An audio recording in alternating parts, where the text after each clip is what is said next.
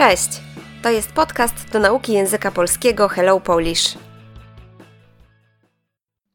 Na Facebooku, na Twitterze i na Instagramie, czyli o mediach społecznościowych. Media społecznościowe, czyli portale lub inaczej serwisy gromadzące społeczności użytkowników, są dziś częścią naszego życia.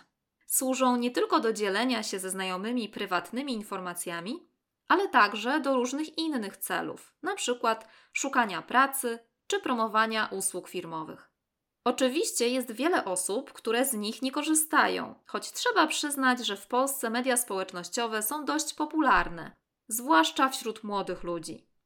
W dzisiejszym podcaście opowiem Wam o tym, jak mówić o mediach społecznościowych po polsku.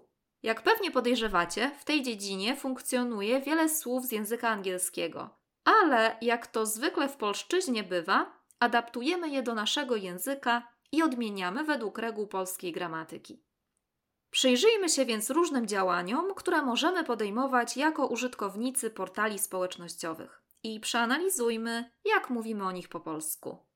Na początku na portalu społecznościowym zwykle zakładamy swój profil osobisty lub firmowy. Profil to inaczej konto, można założyć profil albo założyć, otworzyć konto na portalu społecznościowym. Jeśli masz już profil, możesz powiedzieć: Jestem na Facebooku albo mam Facebooka. Jestem na Twitterze albo mam Twittera. Jestem na Instagramie albo mam Instagram i potocznie mam Instagrama. Możemy też powiedzieć: Mam profil, konto na Facebooku, na Twitterze, na Instagramie. Warto zapamiętać formy miejscownika na Facebooku, na Twitterze, na Instagramie, bo są one bardzo często używane. Mówimy na przykład: Janek opublikował zdjęcie na Instagramie. Czytałam o tym na Twitterze. Mam dużo znajomych na Facebooku. Konfigurując profil, jeśli chcemy, dodajemy zdjęcie i informacje o sobie. Potem możemy wyszukać znajomych oraz interesujące nas treści, np. strony czy grupy na Facebooku.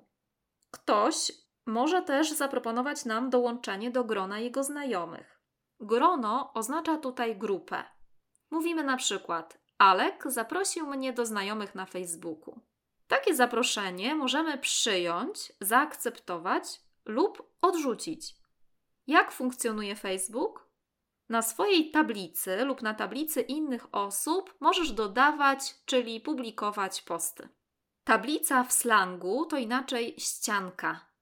Post to słowo z języka angielskiego, ale na dobre zadomowiło się w języku polskim i odmieniamy je przez przypadki. Powiemy na przykład: Marysia opublikowała wczoraj post, potocznie posta, na swojej tablicy. Uwaga, Pamiętajmy, że forma posta w wybierniku jest potoczna. Istnieje kilka typów postów: zdjęcia, potocznie foty lub fotki, w tym popularne selfie, linki do artykułu lub wydarzenia i filmiki. Zwróćcie uwagę na słowo filmik. Na portalach społecznościowych publikujemy nie filmy, te oglądamy w kinie lub telewizji, ale właśnie filmiki, czyli tak jakby małe filmy, nawet jeśli są one długie. Jak wcześniej mówiłam, posty możemy dodawać, czyli publikować. Potocznie możemy też powiedzieć wrzucam post, posta, czyli dodaję, publikuję go. Gdy na Twojej tablicy wyświetla Ci się czyjś post, możesz na niego zareagować. Najpopularniejszą reakcją jest lubię to. Jeśli klikniesz facebookowy kciuk w górę, to znaczy, że lajkujesz post. Tak, angielskie słowo like zaadaptowaliśmy w języku polskim jako czasownik lajkować. Jest on używany potocznie. Na przykład Adam zalajkował post posta Magdy, znaczy, że Adam kliknął ikonę lubię to, czyli dał lajka. Lajkować i dać lajka to synonimy stosowane potocznie.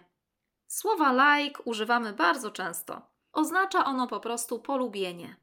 Mogę powiedzieć na przykład: ta strona ma tysiąc lajków, albo ta strona ma tysiąc polubień na Facebooku.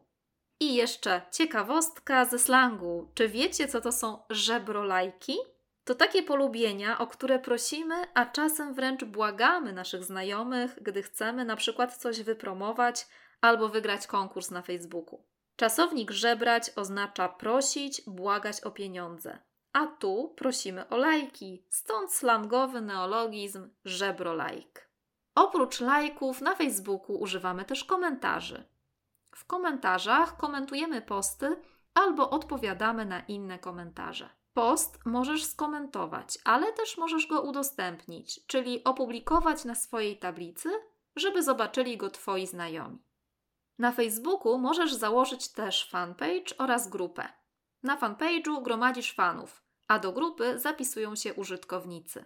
Te dwie funkcje Facebooka często są wykorzystywane do reklamowania w internecie produktów i usług różnych firm. Dodajmy jeszcze jedno słowo ze slangu. Facebook często skracamy do formy face. W odmianie otrzymujemy wtedy formy czytałem na fejsie, wrzucam na face'a i tak. Weźmy teraz pod lupę Twittera, inny portal społecznościowy, bardzo często wykorzystywany do promocji przez znane osoby, np. polityków, dziennikarzy czy sportowców. Na Twitterze też możemy publikować posty, inaczej tweety. Twitter to platforma wymiany informacji, gdzie także możemy zamieszczać, dodawać, publikować różnego rodzaju treści, czyli tweetować. I znów angielski czasownik tweet spolszczyliśmy jako tweetować. Jego koniugacja jest regularna, zgodna z odmianą czasowników zakończonych na ować. Spróbuj teraz odmienić ten czasownik. Publikując treści na Twitterze, możesz zyskać obserwujących, czyli osoby, które obserwują Twoją aktywność. Na koniec dodajmy jeszcze kilka słów o Instagramie. W tym serwisie również publikujemy posty i śledzimy różne profile które nas interesują, na przykład marek lub inspirujących nas osób. Znacie czasownik śledzić? Jego podstawowe znaczenie to iść za kimś tak, żeby ta osoba tego nie zauważyła. W mediach społecznościowych możemy śledzić czyjąś aktywność, ale tutaj robimy to otwarcie, nie kryjąc się z tym.